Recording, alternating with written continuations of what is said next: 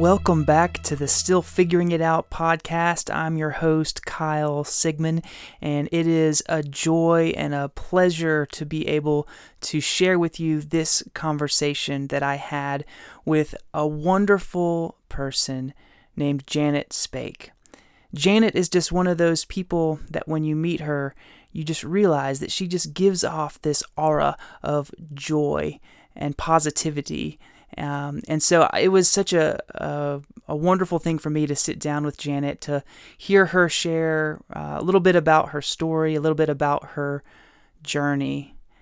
And if you are just joining us, if you're new to the podcast, I wanted to let you know uh, the last podcast we did, I interviewed my friend Brandon, who is a professional runner who is um, a competitive athlete, and he was sharing his journey to almost making it to uh, the Olympics this year, and he's he's still uh, he's still working on it, and he's he's an inspiring person because not just because of his running, but what he has learned about being um, a person, uh, about being a human being, and that's kind of how I feel about Janet as well.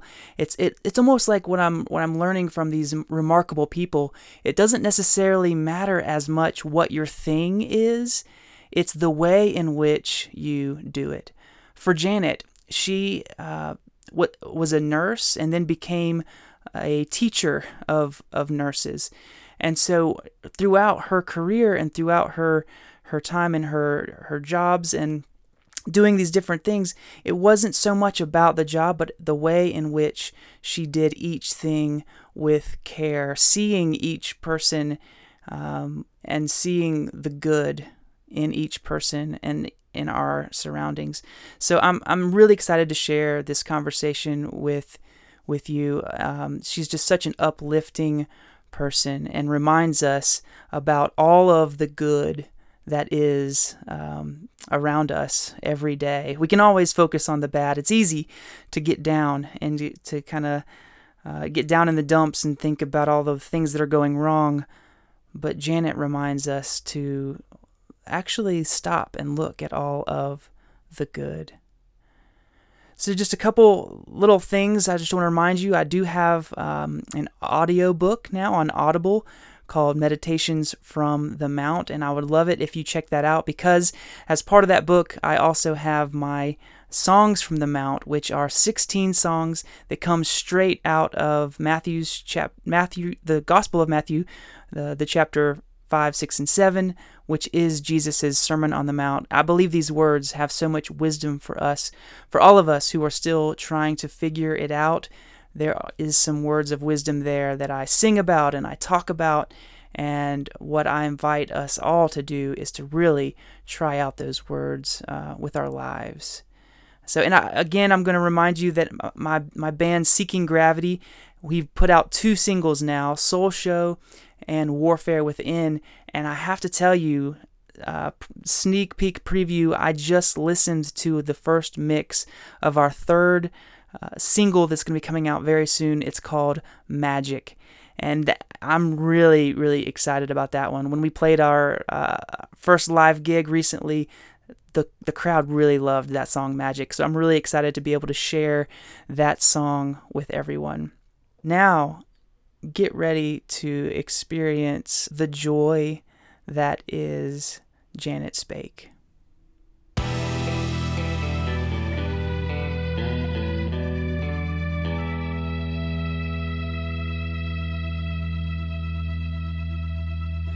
Okay, well, uh, thank you so much for being willing to sit and talk with me. Um, we we jokingly, but also seriously, uh, refer to you as Saint Janet at Faith Bridge sometimes because uh, we just see how much you do uh, in the community and in our church, and we just are so grateful to have you as as one of our lay leaders and and involved in so many different ministries and different things and uh, you've just been a, a, real inspiration in my life, and I thought, you know, uh, this would be a wonderful opportunity to to kind of highlight your your voice and some of the uh, things that you can teach us, and so that more people can can get to know uh, you. So thank you so much for sitting here.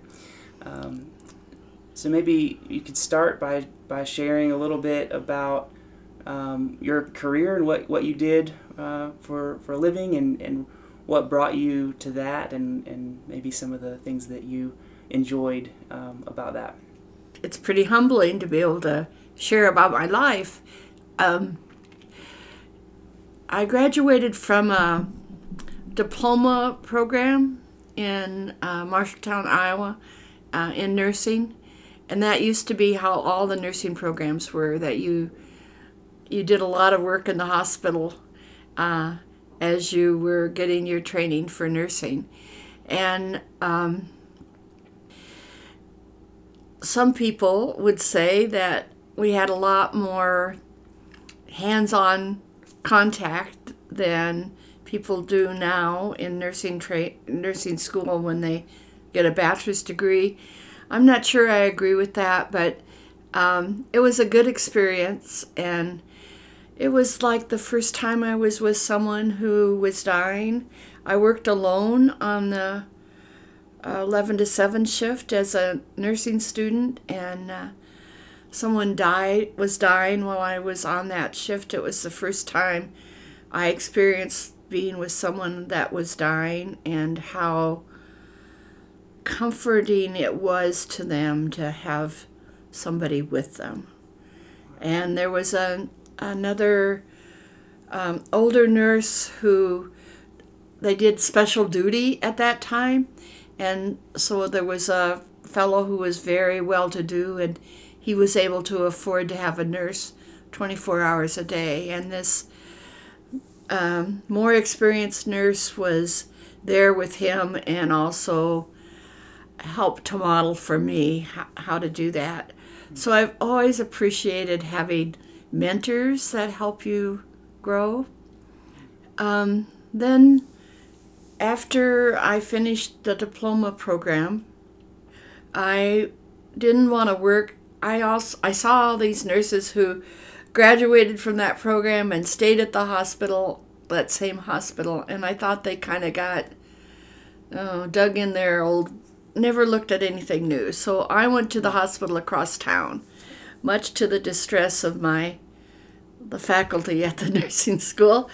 But um, and then what I worked on was the pediatric geriatric ward, which was pretty unique. One wing was all older people, and the other wing was all kids. It was a kind of a nice mix. Um, and I worked with this old nursing assistant. I thought she was really ancient. She was probably 50 then. Uh, but um, we got along well, and, and it was a, a, a great experience. But then my the director of the nursing program at the hospital kept calling me and saying, When are you going to go get your degree? When are you going to go get your degree? You need to be moving on. And uh, so I did uh, start going to the community college to work on courses then so I could uh, go forward and get my bachelor's degree. At the same time, the Veterans Home, which was uh, in Marshalltown as well, and at that time was about a 500 bed facility, and they were advertising for nurses at like 20 at $400 a month. I was making $375 a month at Mercy. So I went to be interviewed, and um, actually, there was a director of nursing position open, and I had. T- the director of the program, Meridine, the nursing program, who's Meridine Moss, who later became my best friend. I would never have believed that, but well, my best friend for over 50 years. But she um, said I should apply for that. And I said, Well, you know, I, I don't think I'm qualified. And she said, Well, ask to get me as a consultant. So I went for the interview and I said, I'd really like to apply for the director of nursing position, but uh, I would like to have a consultant who's prepared in nursing administration as well. And I remember the uh, the administrator was then called the commandant, asked me, um, well, why would I want to come and work with a bunch of old people uh, when I was so young? And I said, well, that's always been my favorite. I, I'd hated the emergency room. I wanted a, I, I wanted a position where there was, where you could have a relationship with the people. That's what I really liked about nursing, and uh, not the, not all the drama. anyway, he ended up hiring me, and I got. Uh, Meridine Moss ended up being my consultant in nursing administration.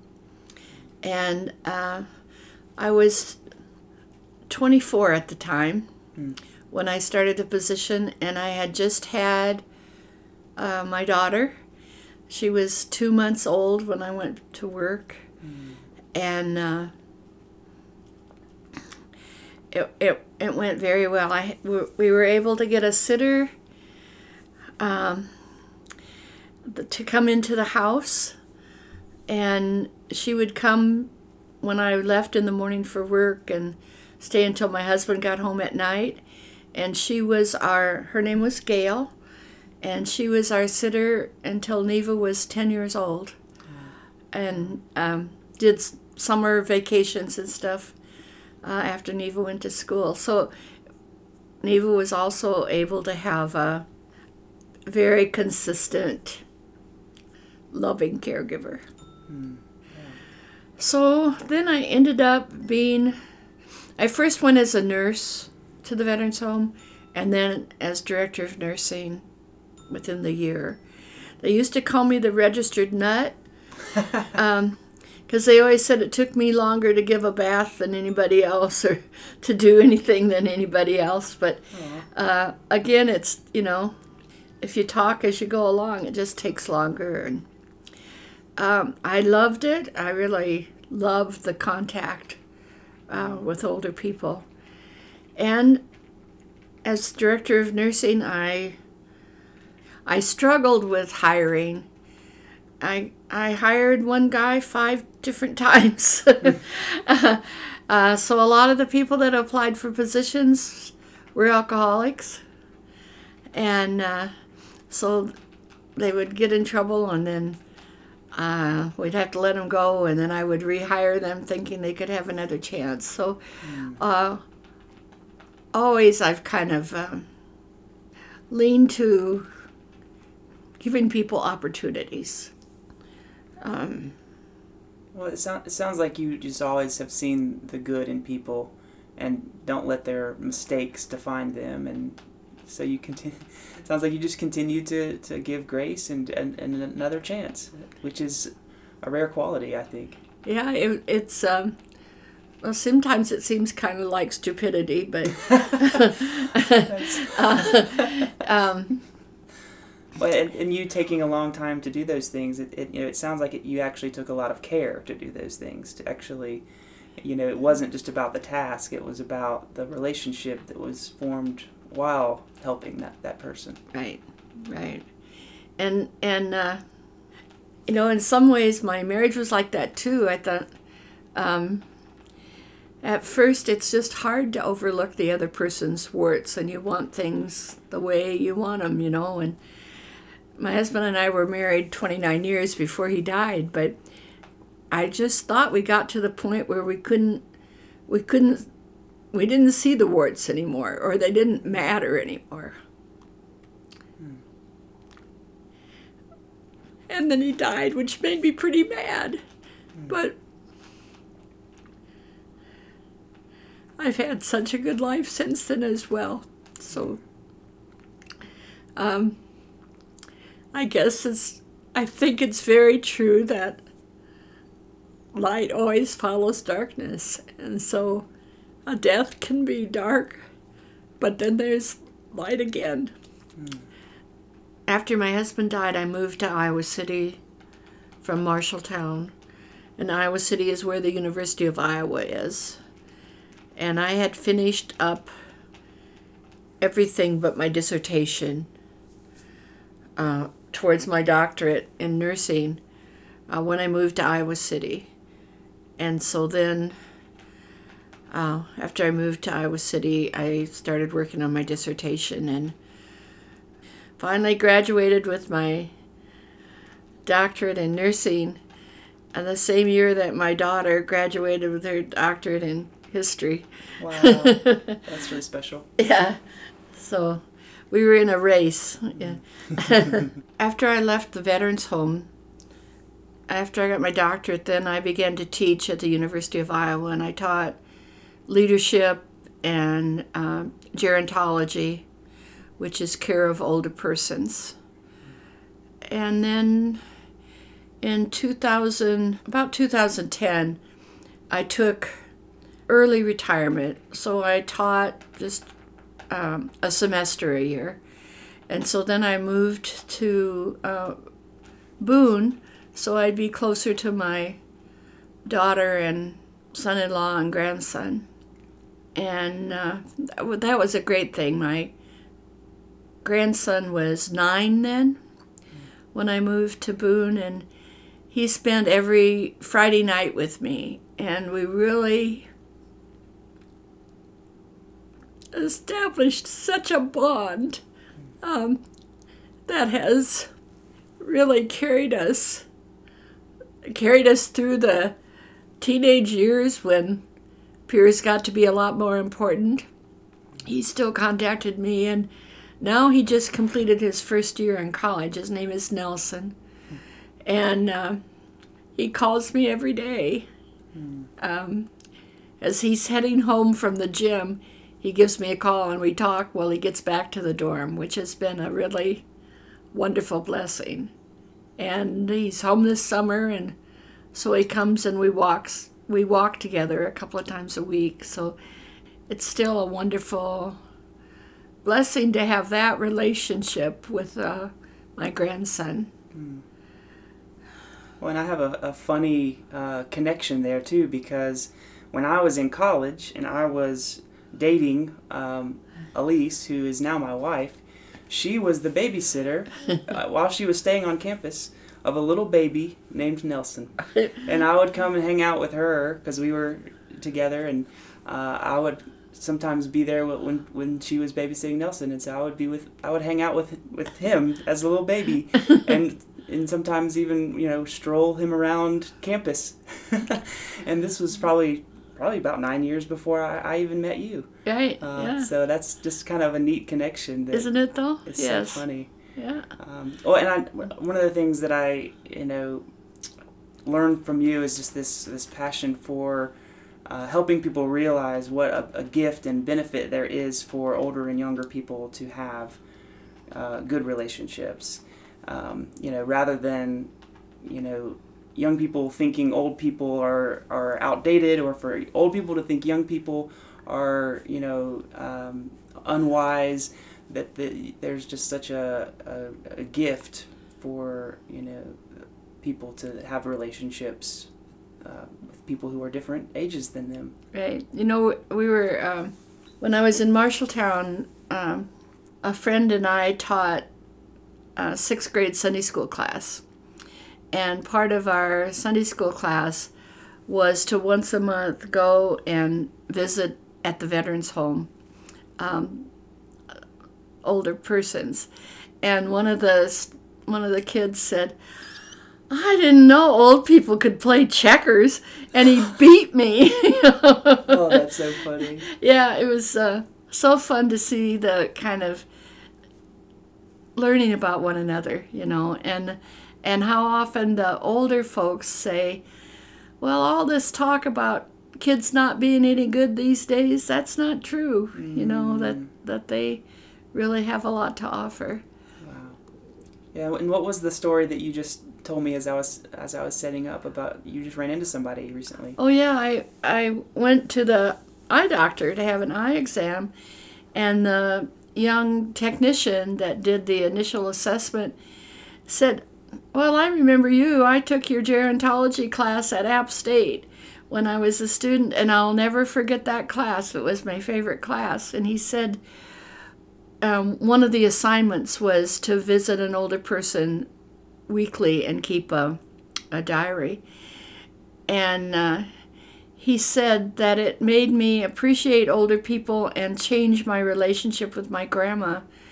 And I now go, I have regular contact with my grandma, and I value that so much. So it was, um, I mean, he could remember the videos I, I had shared in the in the class and where he sat, and wow. it was, uh, it was really. Uh, was heartwarming and humbling experience. And it reminds me that you never know the seeds you sow about love, where they're going to grow and take root. And um, so that you just want to keep spreading the seeds, whether that's about the love of Jesus or the love of every person who's made in Jesus' image.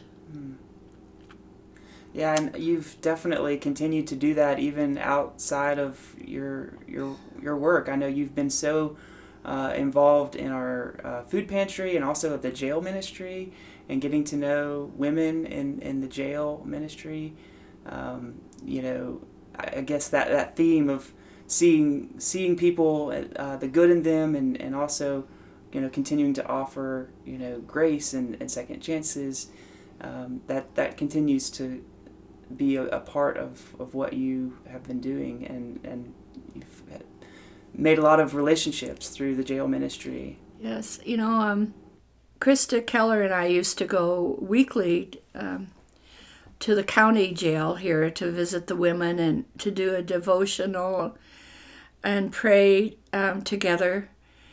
And a couple of things about that. First, most of those women had never, many of them had never prayed, and many of them had never been prayed for in person. So, like one of the things we would do, we would sit around the table and we would go around and say, So, what would you like us to pray for this week? And and Krista and I would also list what we would like to be prayed for too.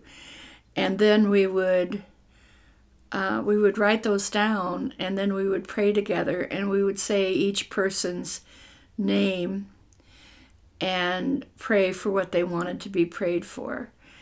And that was such a, a meaningful time, I think. And so one of the young women that was there for three years while we visited uh, the jail, and unfortunately during COVID now, we haven't been able to do that. But we did that for three years, so we did it every week. Mm. And uh, one of those women was, young women, was Lizzie, who has now been sentenced to 30 years in prison, and she's now in uh, Anson Prison, um, which is a, a state prison and uh, she's been there for two years at least. And when someone's in prison, you can call them, or, she, or you can put money on their account and they can call you. Hmm. So I would say she calls me almost daily wow. from prison, and we talk, and I usually read uh, the upper room devotion to her, or we talk about a particular Bible verse. And we talk about how she's doing and um, how do you find joy when you're in a place like that. Mm-hmm. And one of the things that that has led to is I'm a on the editorial board of the Journal of Gerontological Nursing, which is a, a journal that goes out to many different disciplines who are interested in care of older persons. And um, I suggested that uh, we have a special issue on older persons in jail or persons in jail generally and their health and mental health. And um, so, you know, when you recommend something that you often end up being the leader of it, so then I was asked to be guest editor of that edition, and it it'll come out August of next year. It takes a long time to get things into publication. But so I've been in touch with researchers across the country who do research with persons in jail. And so some really major themes are the kind of mental health, addiction, mm-hmm. and then health issues. Um, and I've asked Lizzie, who is the person that we met in the county jail that's now in the prison, to write an article about for that journal about what it feels like to be a prisoner. Mm. And uh, hopefully that'll be a really powerful way to get more people aware of the problems with within our justice system and and uh, with the plight of people in jail and the coming and how difficult it is then to come out mm. um, and transition back to um, community life. Yeah, that's a that's so great that you were able to kind of give her a voice and platform in a in a place where, you know, she's often in prison and easy to just forget she exists. It makes her feel, you know, a valuable part of society, even from behind bars. That's, yeah, that's amazing. Yeah, I think she's she's really excited about that and has been working on that. That's great you talked about finding joy, you know, helping helping her find joy through hardships, and you've mentioned, you know, experiencing the death of your husband. And um, can you also share with us about this this journey that you've been in on battling cancer? Uh, yeah, it, actually, I had um, thyroid cancer when my daughter was about nine, hmm. and it was. Uh, fortunately, it's very treatable with radioactive iodine, and so I was treated then, and it's and you check then. At that point, you checked annually to see if there was any recurrence, and it has recurred a couple of times, but they can then give me radioactive iodine again, and it's and then I take thyroid, so it also that's what keeps it from coming back. So I was able to overcome thyroid cancer. And then uh, I think it's two years ago now, I went in to urgent care with uh, what I thought was a bad cold, and it turned out to be pneumonia. But when the x ray came back, um, the physician said, I, I think you have uh, lung cancer. And I, I did then pursue diagnosis, and they did find lung cancer. And um, I was treated then uh, through the cancer center with both chemo and radiation. And um, they thought that was taken care of. And then a year ago, I, I don't know, the time kind of all runs together, but they had found metastasis to uh, both of my uh, shoulder bones. And since then, so then they treated that bone cancer, but then uh, now they found it in my, they found it in my left hip, and now it's in my right hip. So it seems to be um, continuing the bone cancer, but I continue with treatment, and um, have been able to, through radiation, uh, control the pain. And with chemo, hopefully, I'm going to have it taken care of. But it, it's pretty relentless and it just kind of uh, keeps coming back. But then, you know, I think about isn't that what God's love is like? Pretty relentless.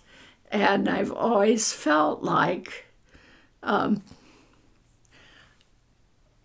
God has me. Uh, God will take care of me. I think I have days when I uh, um, have less hope. Mm-hmm. Um, maybe less hope of surviving on earth. Um, and I want to hang on to see Nelson graduate from college and get married and have his own family. But then I think, well, I'll see that no matter where I am. So that's kind of my, I guess, trip with cancer. yeah, well, it, it sounds like you, your faith has just been so crucial to helping you, you know, in those moments of hopelessness, to hang on to something, to to know that you are held by the love of God, and um, that's that's really inspiring. You know, um, another thing I always wondered about was why it mattered how many people prayed for you because God knows what we need before we ask for it. So, why does it matter how many people pray? He's not going to care anymore whether one person prays or or if no person prays. But I think what it does is it buoys me up to know that these people care for me and are praying for me. And so I think it's not that God will hear us better, but it's that we know that other people love us and care for us enough to pray for us. So that's always very heartwarming. I feel like you um, are a master at joy. you just have figured out um, how to choose joy over and over again. So what kind of tips would you have for other people who maybe that doesn't um, have not learned how to do that as well? Well, I think it's thinking about what's good about your life and not what's bad about your life. Um, I, I think it's about looking outside and seeing God's creation everywhere. And actually, that's God everywhere then. And um, I think it's trying to concentrate on what's good and letting go of what's dark. Although I have to say, one of the things about being called Saint Janet that bothers me some yeah. is that that it seems like it denies that I have a dark side, and I know that I do. Uh, I know that we all do, and uh, so I don't want to forget that um, because I think it's important to know that that's what we have to overcome, and uh, not let that be what prevails in our lives and that keeps us humble too. We can we can relate to other people when we see them mess up if we remember that we're not perfect either. That's right. It helps us have more grace for others. Uh, exactly. And, and keeps us humble. Right. Well, I have to say one more thing, I guess, that community is really important. Mm. That I can have a strong faith, but it's made stronger by sharing that with others and having them share their faith with me and their passion for how they live their lives. And what FaithBridge has provided has been a wonderful community of faith. And I think we've been able to sustain that um, even during COVID and um, through Zoom meetings and through book studies and uh, uh, I'm in a creative community study that does that. So there are many, like small groups, are really the way that that can continue to be fostered, and you can feel a very big part of that. But it's been a big thrill to go back to church again too, hmm. and uh, to to be in community in that way as well.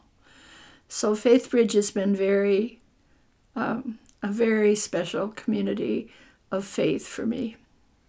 And that's a good reminder too that you know we should not try to to live life alone. You know we we shouldn't uh, isolate ourselves and and um, you know part of part of finding joy is relying on other people. Yeah, and that that right. actually is doesn't just bring joy for you, but it also helps bring joy for other people, and it's reciprocal. Mm-hmm. Yeah. Um, and if you're down, getting a call from somebody or going on a Zoom meeting really lifts the spirits. And um, I've been really fortunate to um, renew this past six years, I guess, a relationship with uh, uh, a gentleman who now lives in Memphis who used to go to the same church I went to in Coralville or Iowa City, Iowa. And uh, we were in a small group at that time together. And he was married, he and his wife were in the group. His wife has since died, and he has moved to Memphis to be with his son and called me and said that he was in the South now. Maybe we could connect. So uh, we've um, established a wonderful relationship. We don't, we haven't, we've seen each other once in the past year. We talk every day on the phone, and we do that very much for one another in terms of he's down, I can be up, or we can talk about what all the things we are grateful for and how that overshadows those things that are adverse in our lives. So that's another big, uh, another underline how important relationships are mm. to faith, I think. Yeah, that's great. It's, and it's also kind of neat that you, you know, can find someone, you know, and uh, would you consider uh, not to like make you put a label on your relationship or anything, but is that kind of like a boyfriend girlfriend type? Oh yeah, I think yeah. it's yeah. So you know, you're never right. It, it's never too late for something like that to happen, and um, it's really beautiful to see y'all to uh, y'all's relationship. Right, and that was like 29 years after my husband had died, so it's you know, nothing's impossible. Right. Yeah. Yeah. That's that's wonderful. Yeah. Well, thank you so much for just shining your light, um, mm-hmm. continuing to to be you, um, and you uh, you do so much for us, and and I know um, you know while you are battling uh, this cancer, uh, you've you've had to receive from from us, from the from the church, and people coming to take take care of you and, and try to be here for you as much as we can. But um, that's that's the beauty of, of community. It is. Yeah. That's right. Yeah. Well, thank you so much. Mm-hmm.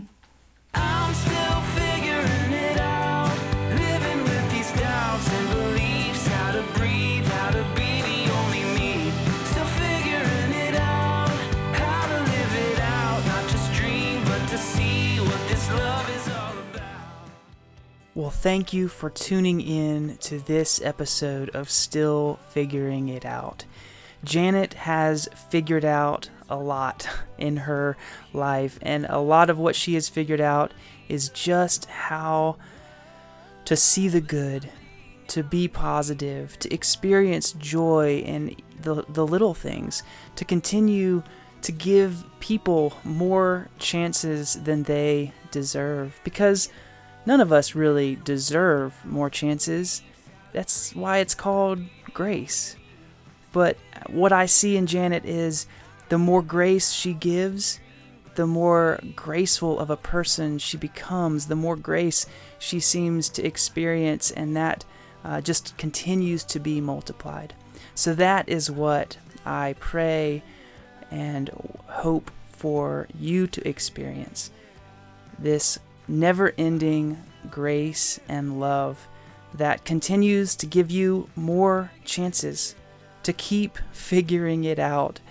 And with every failure, it's another chance to keep figuring it out again. Grace and peace.